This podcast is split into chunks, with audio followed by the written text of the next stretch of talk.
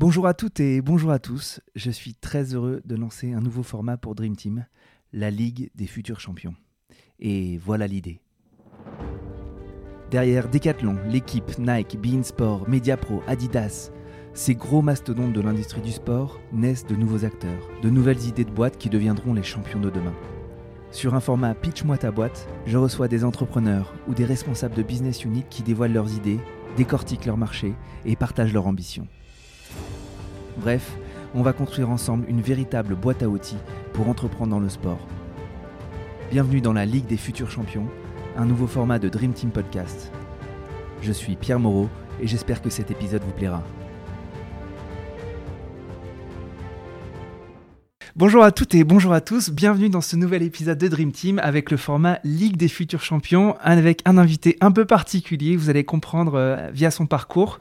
J'en profite aussi pour vous dire de vous abonner et de si l'épisode vous plaît, de mettre des petites étoiles sur les, les plateformes d'écoute, ça m'aide beaucoup et on rentre euh, tout de suite dans le vif du sujet. Donc aujourd'hui, on va parler de, préparation mentale, mais surtout de hardware, de software au profit de la préparation mentale avec euh, du coup David Corona. Bonjour David. Bonjour. Merci beaucoup d'avoir accepté mon invitation. Tu, vas évidemment te présenter et puis euh, peut-être à la différence des, invités que j'ai pu avoir un petit peu avant sur ce format-là, je vais te laisser vraiment présenter aussi ton background professionnel qui est assez rare, assez unique parmi par rapport aux invités que j'ai pu avoir dans le passé. Donc bah voilà, euh, David, est-ce que tu peux te, présenter euh, je dis souvent ton principal diplôme et tes, expériences les plus significatives, mais, mais bon, tu peux, tu, peux, tu, peux, tu peux commencer par ça. Quoi. bah, je m'appelle David Corona, euh, j'ai 43 ans. Et, si, je, si je suis ton petit exercice, j'ai envie de te dire que mon principal diplôme, c'est un bac de commerce G3 mais que mon expérience la plus marquante, c'est que j'étais négociateur pour Charlie Hebdo en 2015. J'étais négociateur au GIGN en fait. Euh, donc c'est de là qu'est venue un peu euh, cette idée de, de, faire de la préparation mentale petit à petit. Euh, dans mon parcours d'opérationnel et de négociateur au GIGN, j'ai été amené à, faire du dépassement de soi, à travailler sur la psychologie, les leviers de changement. Comment est-ce que euh, comment est-ce qu'on fait poser une arme à, un forcené ou comment est-ce qu'on fait relâcher un otage à quelqu'un qui n'a pas envie de le faire? Comment est-ce qu'on fait changer des gens qui n'ont pas envie de changer en fait? Et, et, et, petit à petit, euh, dans mon parcours, j'ai croisé les bonnes personnes qui ont fait qu'aujourd'hui, j'utilise euh, cette faculté à comprendre les gens et à les faire changer ou à les amener vers du mieux pour euh, travailler avec des sportifs de haut niveau et amateurs également, pour les amener vers la performance ou vers le mieux mentalement en tout cas. Ok, donc plus d'une dizaine d'années au GIGN en négociateur. Euh, est-ce que tu peux m'expliquer comment tu t'es outillé euh, théoriquement et empiriquement au cours de ces années? Hmm. En fait, c'est venu naturellement. Durant mon parcours au GIGN, j'étais à la cellule nationale de négociation qui forme tous les négociateurs du GIGN et tous les négociateurs de gendarmerie en France. Et dans ce cadre-là, dans mes prérogatives, j'avais la recherche et le développement. Et donc, euh, je ne vais pas dire qu'on va chercher dans, tous les domaines et un peu n'importe où euh, pour la recherche et développement, mais moi, je me suis dirigé vers l'hypnose thérapeutique à un moment donné. J'ai suivi un long cursus d'hypnose thérapeutique dans lequel j'ai utilisé tous les protocoles qui existaient pour les transformer et les utiliser dans la crise. Donc, je me suis retrouvé à mettre des gens un petit peu en état de conscience modifié, quasiment en transe, alors qu'ils avaient une arme à la main ou qu'ils retenaient un otage euh, en prison. Et je me suis rendu compte que ces leviers-là fonctionnaient de manière conversationnelle que j'arrivais à transformer une prise d'otage qui durait deux heures en quelque chose qui durait 35 minutes. Mhm. Et durant ce cursus-là, j'ai croisé deux, euh, deux gars qui avaient monté une boîte, une mini start-up, même pas en fait, qui s'appelait Mental Sport, qui voulait utiliser l'hypnose dans la préparation mentale. Et à la fin de mon cursus, m'ont dit, bon voilà, on sait que tu as une cagoule toute l'année, que tu es undercover, hein, que tu peux pas trop faire grand-chose, mais ce serait bien dans une potentielle reconversion pour toi si tu pouvais prendre les sportifs parisiens un peu sous le manteau, un peu sur tes jours de congé, et que euh, si ça te dit l'aventure de rentrer un peu euh, officieusement dans Mental Sport. À l'époque, je commence déjà à, réfléchir à ma sortie du GIGN parce qu'il y a un après cette vie, malheureusement. Mhm. Et je me dis, bah tiens, ça c'est peut-être une reconversion qui m'intéresse. Il y a une idée de, challenge, d'humilité, de se dire, euh, voilà, un sportif de haut niveau, tous les week-ends, il remet pas forcément son titre, mais il remet son ego, il remet sa performance en, question. Et je trouvais intéressant d'accompagner les gens qui cherchent à être les meilleurs, comme j'ai été, euh, comme j'ai cherché à l'être pendant des années. dans ce, dans ce cursus-là. Et c'est comme ça que j'ai, en 2015, en janvier 2015, euh, ils m'envoient un premier sportif. Ils me disent, ben voilà, il y a un gars qui s'appelle Philippe Rosier, il fait du saut d'obstacle. Son père est champion olympique, lui il a fait plusieurs Olympiades, il n'a jamais rien gagné de manière olympique. Et euh, il a vu une émission sur l'hypnose et le vertige et il est tombé sur nous par hasard. Est-ce que tu peux travailler avec lui? Ça a commencé en janvier 2015, donc je travaille avec Philippe qui, euh, au fil des semaines, commence à avoir de, bons résultats. On fait des, séances un peu intenses où c'est assez émotionnel, assez chargé. On gère des, des, vieux traumas qui sont là. On travaille la confiance, la motivation et et il commence à regagner. Et les, gens du milieu, parce que moi je connais pas du tout ce milieu, je travaille, je travaille pas. Enfin, je vais pas apprendre à Mbappé à tirer un penalty. Par contre, s'il arrive plus à le tirer, besoin malheureusement. S'il arrive plus à le tirer comme il faut, je vais pouvoir l'aider à savoir ce qui se passe émotionnellement ou dans sa tête pour arriver à le faire de nouveau. Euh, donc je connais pas le sport, mais je connais l'humain. Et donc les gens de son milieu lui disent mais qu'est-ce qui se passe en fait? T'as bouffé quoi? Parce qu'on te reconnaît plus. Euh, ça fait 20 ans qu'on te voit sauter à cheval. Il s'est passé un truc. Et il s'est passé un truc magique, c'est que là où il aurait pu euh, garder ce truc-là pour lui, euh, comme ça a déjà été le cas dans d'autres disciplines, bah, il m'a partagé en fait. Il a dit, mhm. bah, il y a ce gars-là, je bosse avec, euh, ça marche bien. Et je me suis retrouvé propulsé en, en, Ligue 1 de, de saut d'obstacle, à travailler avec le gratin français, même mondial, avec des équipes internationales rapidement. Et, en, et ça va assez vite. En fait, en juin 2015, je me retrouve au jumping de la Tour Eiffel, donc euh, sur le champ de Mars. Je suis avec ma femme dans les tribunes. Et le dimanche, au Grand Prix 1m60, qui est l'épreuve phare, les trois premiers sur le podium sont les trois que je coach. Les trois seuls que je coach euh, en France. Et là, on se regarde et je me dis, il y a quelque chose qui fonctionne. Je ne sais pas bien tout ce que je fais, mais on va commencer à chercher. Donc entre-temps, ça, a fusé comme une traînée de poudre. J'ai commencé à bosser avec le judo, avec euh, j'ai eu un joueur de poker, j'ai eu motocross aux États-Unis, j'ai eu un pilote de Formule 3000, j'ai eu euh, des triathlètes, des sports de combat. C'est arrivé de tous les côtés. Et j'avais encore, encore une cagoule sur la tête euh, la semaine, donc j'essayais de faire ça un petit peu en douce euh, sur mes week-ends. Mais du coup, un négociateur GIGN, il, il, est, il, négocie tous les jours ou c'est un job à plein temps ou comment ça se passe euh En fait, j'étais opérationnel au GIGN à plein temps. Donc, en fait, tu, tu, faisais partie des. des, voilà, c'est ce qu'on voit à la télé. Ouais, c'est ça, les, équipes de la BRI. Voilà, j'étais sniper, pilote voiture, moto, parachutiste. J'avais 7 ou 8 armes avec moi mon job, c'était euh, d'être opérationnel toute la semaine, mais j'avais la spécificité en plus d'être négociateur. Ouais. Et je, lorsqu'il y avait une négociation, je, je, faisais ça. Quoi. Je me permets quand même de, peut-être repréciser ce que c'est le GIGN. C'est l'élite de la gendarmerie nationale. C'est ça. Donc c'est l'équivalent des forces spéciales de l'armée. Euh, c'est l'équivalent du RAID pour la police. Ouais, c'est ça. C'est l'équivalent des SAS euh, en, en, Angleterre, du GSG9 en Allemagne. Oui, donc on, est sur l'élite de l'élite de, des forces opérationnelles des forces de l'ordre. quoi. C'est ça. donc donc déjà avec un background, euh, enfin un, habitus, un ethos sportif mm. hyper développé, euh, une charge mentale qu'il faut savoir gérer. Euh, en fait, ma question c'est est-ce que ce que tu as appris en tant que négociateur, c'est des choses qu'on peut s'auto-appliquer, que tu as pu appliquer à tes camarades du GIGN pour la gestion de crise, pour la gestion des moments de tension? Parce que je suppose que ça aurait déjà pu être tes premiers cobayes, mm. tu vois. Il y a une culture de ça, je vais même te dire plus, le premier cobaye, c'était moi. Mhm. Euh, pour rentrer dans ces unités, il suffit pas d'être un bon sportif de haut niveau. Il faut avoir, euh, il faut avoir euh, de la résilience, il faut avoir une bonne gestion du stress, une bonne stabilité émotionnelle. Euh, il faut avoir de la rusticité aussi. En, mhm. général, dans les premières semaines, les, ceux qui ont les meilleurs résultats euh, sportifs sont les premiers à partir parce que quand on commence à, à plus manger, à plus bien dormir, à être blessé, euh, bah, les gens partent parce qu'ils n'ont mhm. plus leur confort. Et en fait, cette culture du dépassement de soi, de la résilience, de la gestion du stress, de la stabilité émotionnelle, de, de continuer à garder un fonctionnement normal alors qu'on est dans l'adversité, comme le font certains sportifs mhm. qui sont dans des sports d'endurance ou assez violents physiquement, ils arrivent quand même à garder une lucidité dans l'effort. Bah, c'est déjà quelque chose qui était dans, la, dans ma culture et dans mon apprentissage de base. D'accord. Et, euh, et quand, quand tu quittes du coup le GIGN, parce que tu as du coup cet appel de tes camarades mhm. de Mental Sport, comment se, fait la transition euh, Parce que ton, ton, ton, ton, job et ton contrat avec euh, la gendarmerie nationale s'arrêtent. De toute façon, vous mm. partez à la retraite à, quel âge habituellement? Alors, euh, ça vient juste de changer cette ah, année, mais quand je suis parti, c'était 45 ans. D'accord. Donc tu pars un petit peu avant. Bah, tu peux pas rentrer avant l'âge de 24 ans. D'accord, ouais. Et tu ne peux pas rester après l'âge de 45 ans. Donc tu as une fenêtre assez restreinte. Ouais. J'étais rentré à l'âge de 30 ans, euh, donc j'ai devancé mon, ma sortie et ma retraite de 2-3 ans. Quoi. D'accord. Et tu, tu l'as devancé parce que tu avais cet appel euh, de Mental Sport? Alors, du coup, explique-nous euh, ce qui t'a convaincu de, bah, d'anticiper ta, ta, retraite de la gendarmerie nationale pour, pour euh, embrasser ce nouveau projet? En fait, ce qui s'est passé, c'est que moi, moi j'ai aucun entrepreneur dans ma famille, j'ai aucune culture entrepreneuriale. Je viens d'un milieu, un milieu ouvrier, un milieu administratif. Je viens d'un monde de salariés. T'es originaire d'où d'ailleurs De Digne-les-Bains, dans les Alpes de Haute-Provence. D'accord. Okay. Moyenne montagne entre, entre, entre la neige et la mer.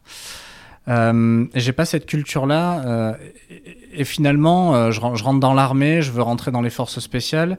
Et à un moment donné, je rencontre le monde de l'entreprise et je rencontre euh, ces deux gars-là. Et ce qui me débauche un petit peu à un moment donné, c'est que je vis des expériences avec Mental Sport qui me donnent autant d'émotions autant de sensations quasiment que lorsque j'étais au GIGN ou Mhm. lorsque sur ma fin au GIGN. ouais. Alors, Ouais.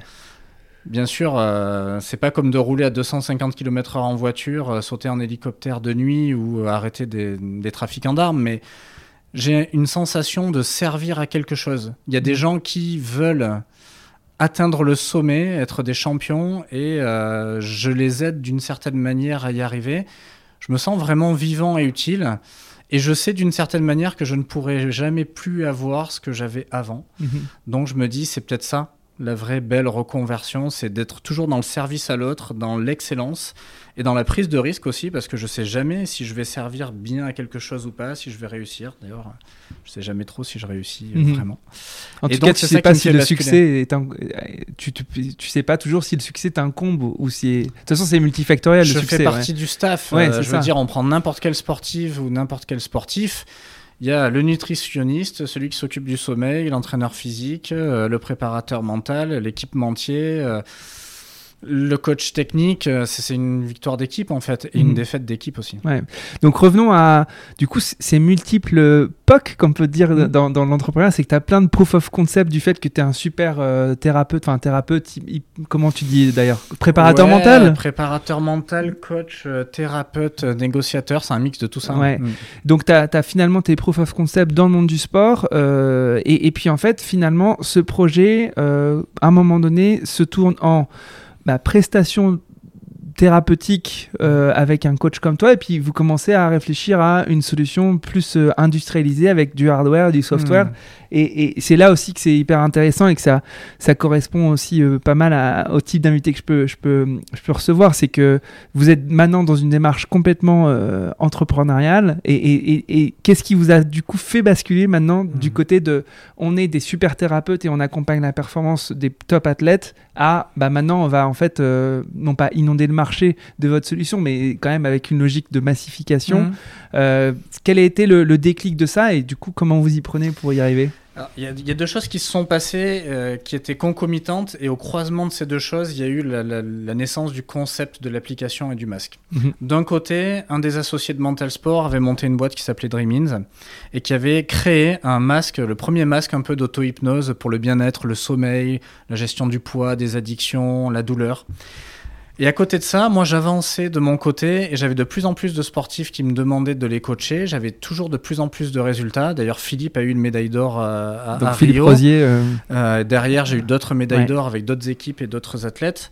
En tout cas, je les ai accompagnés. C'est pas moi qui les ai eus, mais en tout cas, j'ai participé à ça.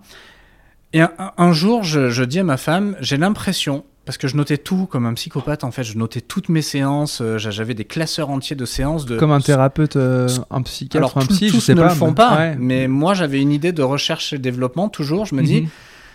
il y a ce que les gens me demandent et il y a ce que je leur apporte pour régler le problème ou atteindre l'objectif. Et une nuit, on prend tous les classeurs, on étale tout par terre. Et, et quelques heures plus tard, on s'aperçoit que, effectivement, 95% de la demande, c'est des sportifs et des sportifs, quel que soit leur niveau, leur sexe, individuel, équipe, c'est de la confiance, de la motivation, de la gestion des émotions et euh, de la concentration. Mhm. Et en fait, euh, le stress, la peur, la confiance, la concentration, euh, la motivation, c'est ce que tous et toutes demandent pour atteindre la performance. Il reste, allez, 4-5% de ce que je vais appeler gestion des, des, mauvaises expériences de vie. On pourrait utiliser un terme galvaudé qui est le traumatisme. Mhm. Mais des choses qui se sont mal passées, soit physiques, soit mentales, soit émotionnelles. La rusticité, ça en fait pas partie? D'encaisser l'effort, d'encaisser la, la charge, la violence, tout ça, c'est pas des choses qui. Bah, ça fait partie. En fait, encaisser, rusticité et gestion de la charge mentale, comme tu le dis, ça va toucher à la concentration et ça va toucher à la gestion des émotions et du stress. Mhm. Mais en fait, si tu prends ces quatre items-là, quoi que tu me demandes, quoi que tu imagines qu'il te faille pour arriver à être champion du monde ou champion olympique, il va toujours y avoir soit un des piliers, soit une adjonction de piliers qui feront que bah, c'est là que se trouve la solution à ton problème. Et donc... Des patterns. C'est ça. pareil. Il y a des patterns. Alors, toi, ta motivation, c'est pas la même que la mienne euh, et que d'autres sportives, et la confiance, c'est pas le même mot pour toi et moi. Et c'est là où ça devient intéressant, c'est que on se recontacte avec les gars et je leur dis, je crois que on est en train de passer à côté d'un truc énorme, c'est que on a la capacité là de créer via une application et ce masque le premier préparateur mental connecté au monde en fait, ça mmh. n'existe pas. Euh, soit les gens n'ont pas assez d'argent pour se payer un vrai coach, soit ils n'ont pas l'envie parce que c'est trop intime. Et en fait, là, les sportifs de haut niveau, ils partent partout à travers le monde et ils pourraient avoir leur coach mental dans la poche, gérer leur jet lag, gérer leur douleur à l'étranger, euh, arriver à retrouver la concentration 10 minutes avant de rentrer sur le ring sur un championnat du monde. Et en fait, on tient quelque chose et on va adjoindre votre produit technologique à ma méthode mhm. et on va le créer. quoi. C'est comme ça que Mental Sport est né. Écoute, pour, pour le dire aux auditeurs, j'ai testé la solution juste avant et, et, euh, et j'avoue que c'était assez bluffant parce que tu te crées toi-même tes imageries euh, alors que le casque ne projette pas d'image, mais en tout cas tu, tu, te reconstruis ton image. Et je t'ai dit que je t'avais fait un, premier débrief. Et en fait, le débrief auquel je pense, c'est à ma petite fille qui avait beaucoup de mal à s'endormir et à qui on a acheté euh, les, la boîte à histoire de, mmh. de Lumni que, que, tu connais sans doute. Et, mais ça suffit pas. Et je me dis, même, tu vois, pour, euh, pour des enfants, enfin, je suppose qu'il y a déjà pensé, mais il y a tellement d'applicatifs énormes derrière ce truc-là que, que c'est absolument génial. Et du coup, on va, on va parler de ça. Donc, est cette idée de créer ce premier masque de préparation, mentale, mm. euh, donc associé quand même avec de l'audio. c'est ça. Euh, en fait, Est-ce que tu peux nous expliquer le produit, Vanny C'est vrai, parce que le concept là, l'audio, euh, c'est pas facile à se l'imaginer. Donc il faut imaginer un, un, masque comme pour dormir ou un masque comme on a dans l'avion qui est mm. assez fin, assez léger, il fait quelques dizaines de grammes, il est bourré d'électronique à l'intérieur, et en fait, lui produit des lumières qui sont étudiées médicalement pour passer à travers les paupières fermées, qui sont archi safe pour les yeux. Mhm. D'ailleurs, la version euh, bien-être est utilisée dans le milieu médical, à l'hôpital, chez les dentistes et ainsi de suite. Et en fait, il y a des vibreurs aussi dans le masque qui font que couplé à la séquence audio que vous avez dans les oreilles, ah tu te retrouves à avoir les trois canaux d'apprentissage qui sont les trois canaux que tu utilises tous les jours. Tu vois des choses, tu entends des choses et tu ressens des choses. Mhm. Et donc, là où ça fait la différence dans ce que tu as vécu, c'est que si tu as de la réalité virtuelle ou si on regarde un film tous les deux, et qu'on voit un personnage, euh, je sais pas, bah, je vais prendre un gladiateur avec euh, son bouclier et son épée, la réalité virtuelle ou le film va nous l'imposer. C'est mhm. le même pour tout le monde. Si on lit un livre tous les deux et qu'il y a ce gladiateur qui est décrit, toi tu vas avoir le tien et moi je vais avoir le mien. Mais les deux fonctionnent en fait parce qu'ils sont très individualisés. Et en fait la puissance de cette application et de ce masque, c'est qu'on va travailler sur la suggestibilité. Alors bien sûr on va utiliser euh, des leviers de respiration, de méditation, d'hypnose, euh, des, des, des, protocoles de, de, thérapie cognitive. On va, on va ratisser hyper large dans ce qu'on va pouvoir proposer aux utilisateurs. Et en fait, l'idée, c'est d'activer leur imaginaire pour que ça fonctionne systématiquement. Mhm. Et en effet, c'est hyper bien produit. Du coup, moi, ce que j'ai vécu comme expérience, c'est une voix hyper rassurante, masculine, mais aussi avec un sound design qui est, qui est super. Euh, je t'avoue que j'avais l'impression d'être pratiquement au cinéma, sauf qu'en effet, j'avais pas d'écran, tu vois, j'avais une immersion totale. Euh, donc, ok, vous avez cette idée de, allez, on fait le premier masque au monde de, de préparation mentale, mais comme je pose la question que je pose souvent à mes invités, ok, tu te lances ça, c'est du hardware, c'est coûteux, c'est du software, mm. c'est un peu compliqué aussi. Comment tu fais pour valider le fait qu'il y a un marché sur ça? Parce qu'en fait, ça n'existe pas, donc c'est un peu mm. flippant. Comment tu factualises le fait qu'il y a un marché? Bah, En fait, le marché, il vient de il vient un petit peu de, de, moi d'une certaine manière à la base, où je suis euh, débordé de demandes. Au bout d'un moment, j'ai plus le choix, j'ai plus assez de jours de congé pour répondre à la demande, et je me dis, mais en fait, ce qu'il y a dans ma tête, si j'arrivais à le mettre dans une appli et un, un, produit, peut-être que les gens l'achèteraient, mais mais on est dans le doute et le risque que prend chaque entrepreneur quand il lance un produit. Euh, si on avait l'intime certitude euh, que ça marcherait, euh, ce serait presque trop facile et puis il n'y aurait, y aurait pas l'enjeu d'entreprendre. mais j'ai une vraie conviction au fond de moi en me disant ce truc-là n'existe pas, il répond à un vrai besoin. Parce mhm. que des fois j'ai des gens qui me disent bah, je vous prendrai bien avec moi, mais j'ai pas le temps ou j'ai pas le budget ou je suis pas sûr qu'à distance ça fonctionne. Et on se dit, bah, le produit technologique existe. Mhm. On a toutes les ressources en interne pour coder, pour euh, skinner euh, l'application, pour skinner le masque.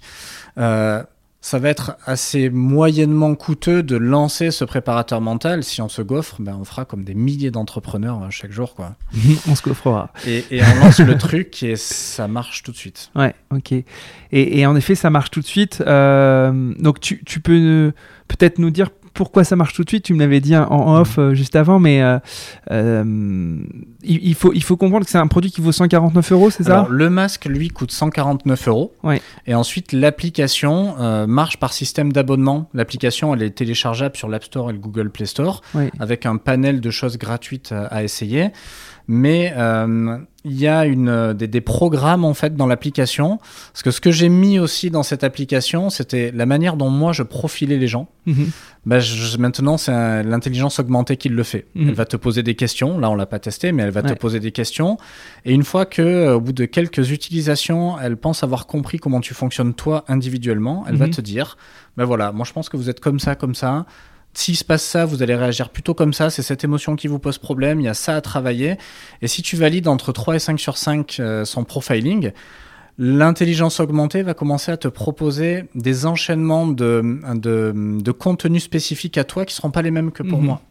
Et donc tu te retrouves avec un coach qui te connaît super bien. Mhm. J'ai des gens qui me font des retours sur les réseaux en me disant euh, j'ai vu des coachs, des thérapeutes, j'ai même vu des psys, euh, on m'a jamais dit ça de ma vie. quoi. Mhm. Donc tu as modélisé tout, ton apprentissage empirique et théorique que tu as, accumulé En fait, euh, avec la thérapie et le GIGN, j'avais jusqu'à 10 grilles de lecture de profil de personnalité. Alors ça va de de la psychanalyse de Freud euh, jusque euh, jusqu'à la structure du langage, euh, la PNL et d'autres choses que je ne dirai pas là parce que c'est un peu ce mix là, c'est un, un, de nos deux ingrédients Coca-Cola.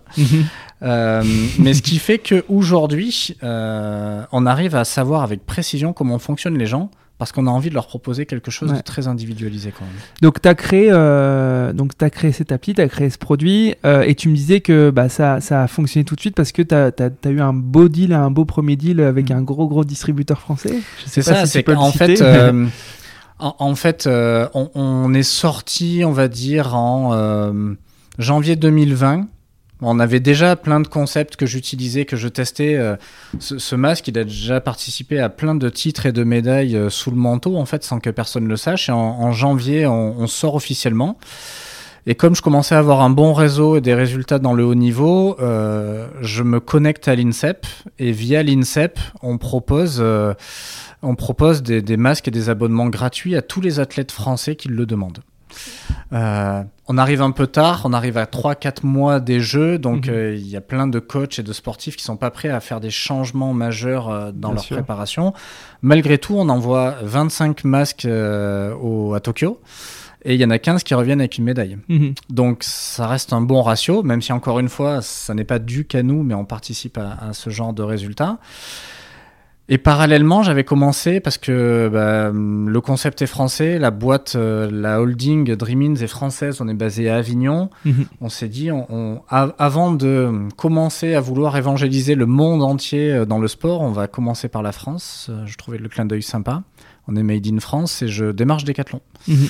Et en démarchant Decathlon, euh, on s'est retrouvé assez rapidement en contact avec les bonnes personnes et on est rentré sur la marketplace le mois dernier. Mhm.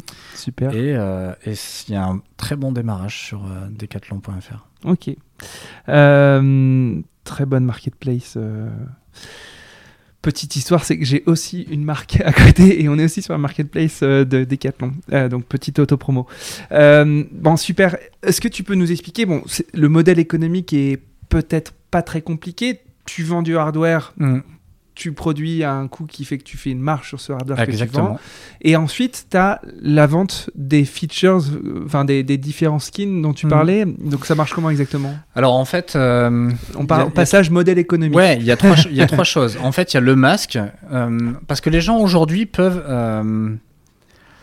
pour que je t'explique ça, il faut que tu comprennes que dans mon esprit, je veux évangéliser la préparation mentale au plus grand nombre. C'est-à-dire que moi, je voudrais qu'un un gamin à 8, 10, 12 ans euh, qui fait du sport amateur, qui fait son match de foot le dimanche ou qui va à l'école et qui fait ses devoirs, ou un étudiant, un lycéen et même un chef d'entreprise qui cherche la performance, je voudrais que tout le monde puisse avoir un mindset, avoir de la stabilité émotionnelle, sache gérer son stress, avoir de la confiance.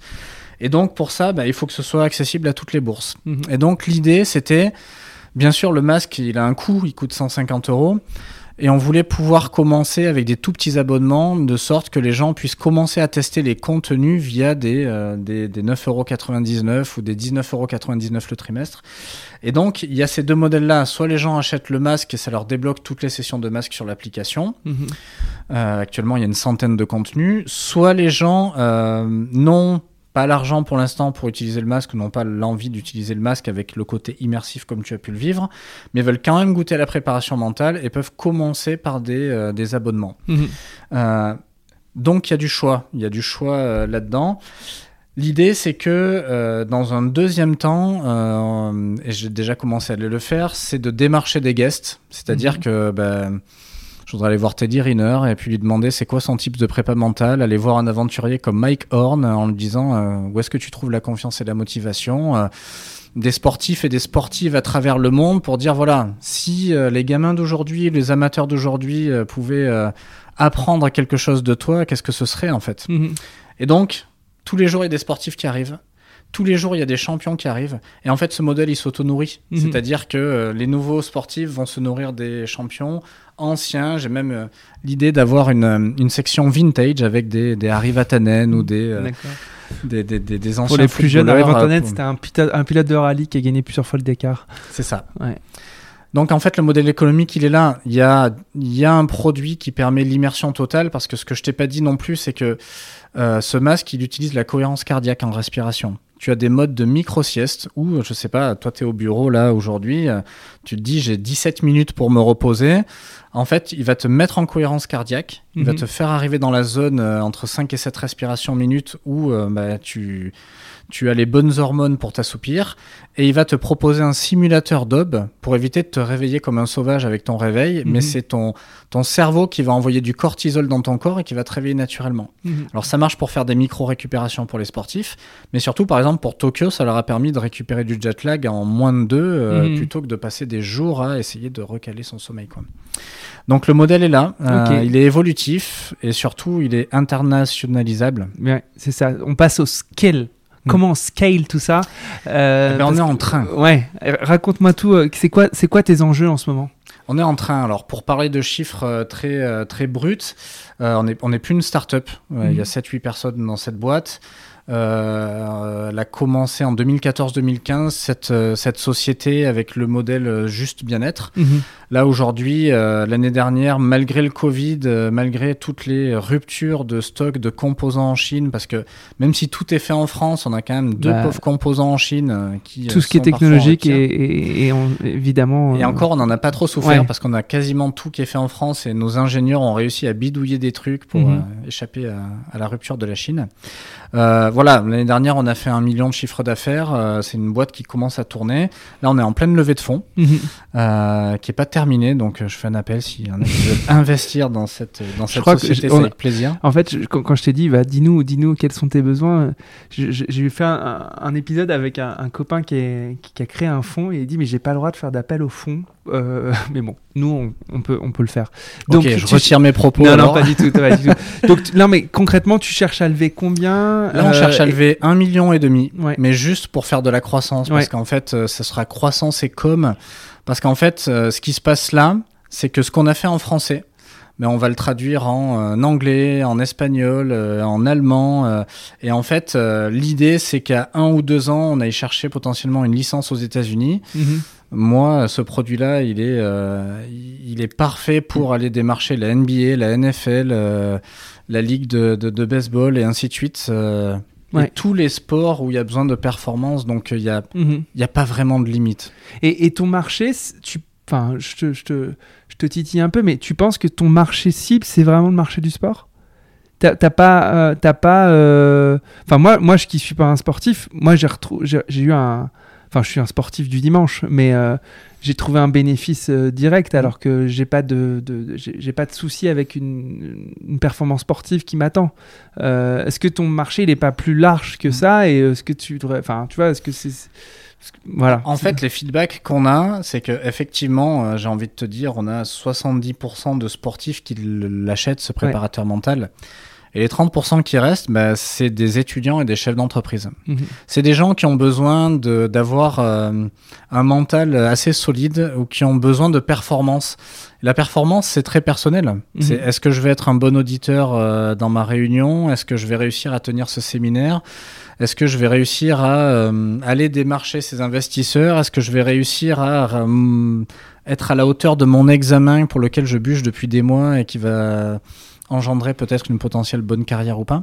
Mhm. Tous les gens qui sont à la recherche de performance et qui vont, je te dis, dans ces quatre piliers, motivation, concentration et ainsi de suite, euh, bah, c'est un marché qui est plus large, effectivement, même si c'est pas celui qu'on vise euh, dans notre cœur de cible. Et tu parlais aussi en off de des compagnies, des boîtes qui adressent déjà une partie euh, du méta-sujet qui, est la forme et le bien-être. Mm. Euh, tu parlais de Freeletics et tu parlais euh, peut-être d'autres applis. C'est aussi un, levier de développement pour toi de, te plugger avec mm. ce genre d'acteurs? Absolument. On a, on a des collabs possibles avec tous les acteurs qui sont dans la performance, que ce soit de la nutrition, du sport. Euh, je pense euh, notamment à Freeletics, mais on, a commencé à réfléchir à l'appli Fast de, de McGregor. Mhm.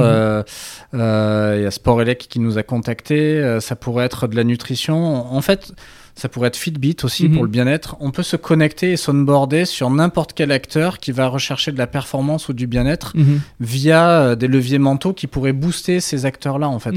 Trop bien. Super, on passe à, un petit peu aux questions de, de la fin ou, ou de l'avant-fin. Je demande souvent s'il y a un, fun fact ou un chiffre un peu intéressant euh, mais un peu marrant que tu pourrais euh, citer et qui, qui, est symptomatique de, de, ton métier, de ton produit, de ton marché. Euh, voilà, une petite anecdote sympa à partager. Je t'ai pas préparé avant, je suis pas sympa. Ouais, ouais, ouais. non, non, mais il n'y a pas de souci. en fait quand je demande euh, via les réseaux, euh, quand j'ai beaucoup de retours, quand je demande des, euh, des retours à des, à des users, en fait, j'ai des punchlines qui reviennent régulièrement. J'en ai une punchline qui revient régulièrement, notamment, c'est celle que tu as entendue à la fin. Ouais. Et, et, en fait, elle me fait marrer cette, cette phrase parce que je pense que je réfléchis plus large en fait des lignes de vêtements, des trucs sur des sacs de sport. À un moment donné, on va on va chercher à gagner en notoriété. Et en fait, euh, des, des, phrases que j'ai euh, des fois écrites euh, au bord de la plage ou dans un TGV un matin bien trop tôt où j'écrivais une session, bah c'est ces trucs-là qui me, qui me font plaisir et qui me reviennent régulièrement en tête. On me rappelle tout le temps ces punchlines. Et la tienne, c'est ce que vous faites dans cette vie résonne dans l'éternité. D'accord, super. Et bah, moi, je te, je te dirais, l'autre punchline qui m'a bien plu quand je suis allé sur ton site et que je me suis un peu renseigné sur toi, c'est No Brain, No Gain. Mm. Je trouve qu'elle est, elle est fantastique. Euh, elle, est, elle est très efficace. Super, merci pour, euh, pour la petite anecdote. Euh, encore une fois, un peu les, les questions de la fin. Qu'est-ce qui te rend optimiste sur ton projet? Alors, tu, tu, nous as dit pas mal de choses qui te rendent optimiste, mais qu'est-ce qui te rend aussi optimiste, pessimiste pardon, Et qu'est-ce qui pourrait tout faire capoter? Euh, ce qui pourrait tout faire capoter, je pense, c'est que euh, on puisse euh, vouloir à un moment donné baisser les bras devant les difficultés. ça, tu vas préparer ton équipe. Parce que l'entrepreneuriat, c'est quand même, c'est quand même un, un, enchaînement d'obstacles. Ouais. ce qui me rend optimiste, c'est le retour systématique que me font les gens qui l'utilisent, qui l'achètent et qui que j'ai accompagné et qui me font me dire qu'en fait euh, ce marché il est euh, inépuisable en fait. Mhm. Et, euh, et, je suis très confiant dans pas forcément en ma capacité à porter ce projet, mais ce projet il est il vient combler un besoin absolument primordial.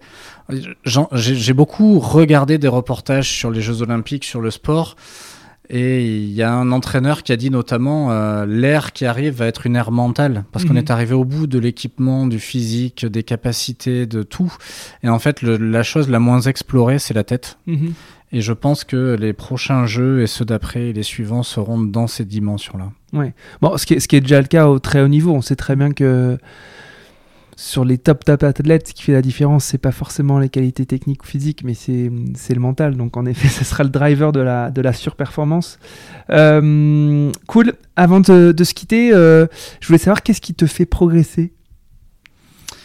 Les gens que je rencontre. Alors en tout premier lieu, mes enfants et mon épouse, Ouais. qui... euh, je, je disais ça en rigolant il y a quelques années quand, euh, quand j'étais au GIGN. Je dis mes, mes, mes pires forcenés sont à la maison.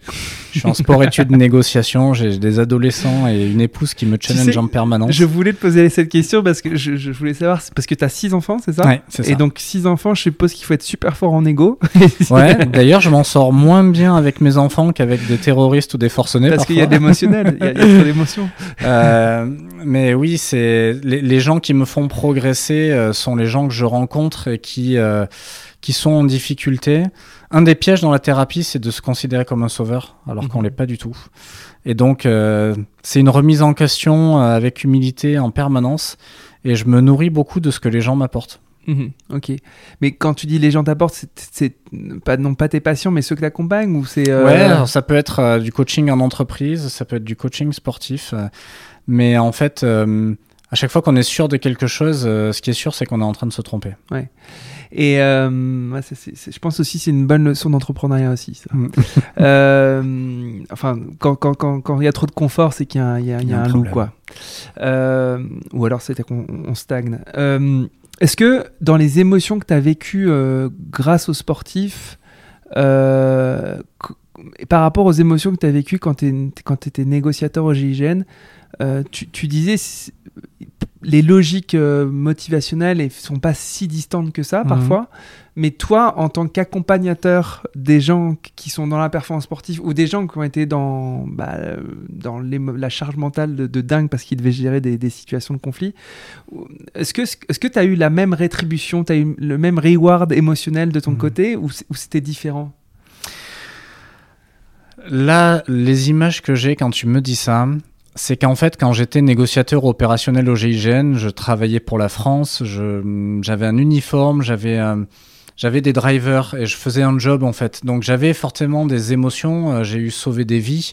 C'était euh, c'était très nourrissant en termes d'ego et en termes de, de servir quelque chose de plus grand. Et pour autant, de toutes les Marseillaises que j'ai entendues, et Dieu sait que j'en ai entendu des Marseillaises, celle qui m'a donné le plus d'émotion, c'est celle que j'ai entendue un soir à Rio euh, dans la chaleur nocturne euh, des Jeux Olympiques, quand j'ai vu Philippe euh, monter sur la première marche avec sa médaille d'or, parce que je me sentais ni obligé d'être là, ni commandé par quelque chose. C'était juste, juste du plaisir et un, un risque qui avait été pris et qui avait payé quoi. Cool. Je te propose qu'on termine sur ça. Ça te va Avec plaisir. Merci infiniment. Merci à toi. C'était chouette. J'espère que l'épisode vous a plu et que vous avez appris plein de choses. Si c'est le cas, partagez-le à vos amis et sur vos réseaux. Je suis aussi très preneur de vos retours, de vos suggestions d'invités. Enfin, si vous voulez soutenir Dream Team, continuez d'écouter et mettez des petites étoiles et des commentaires sur les plateformes d'écoute. Le podcast se développera grâce à vous. Encore merci pour votre écoute et à très bientôt.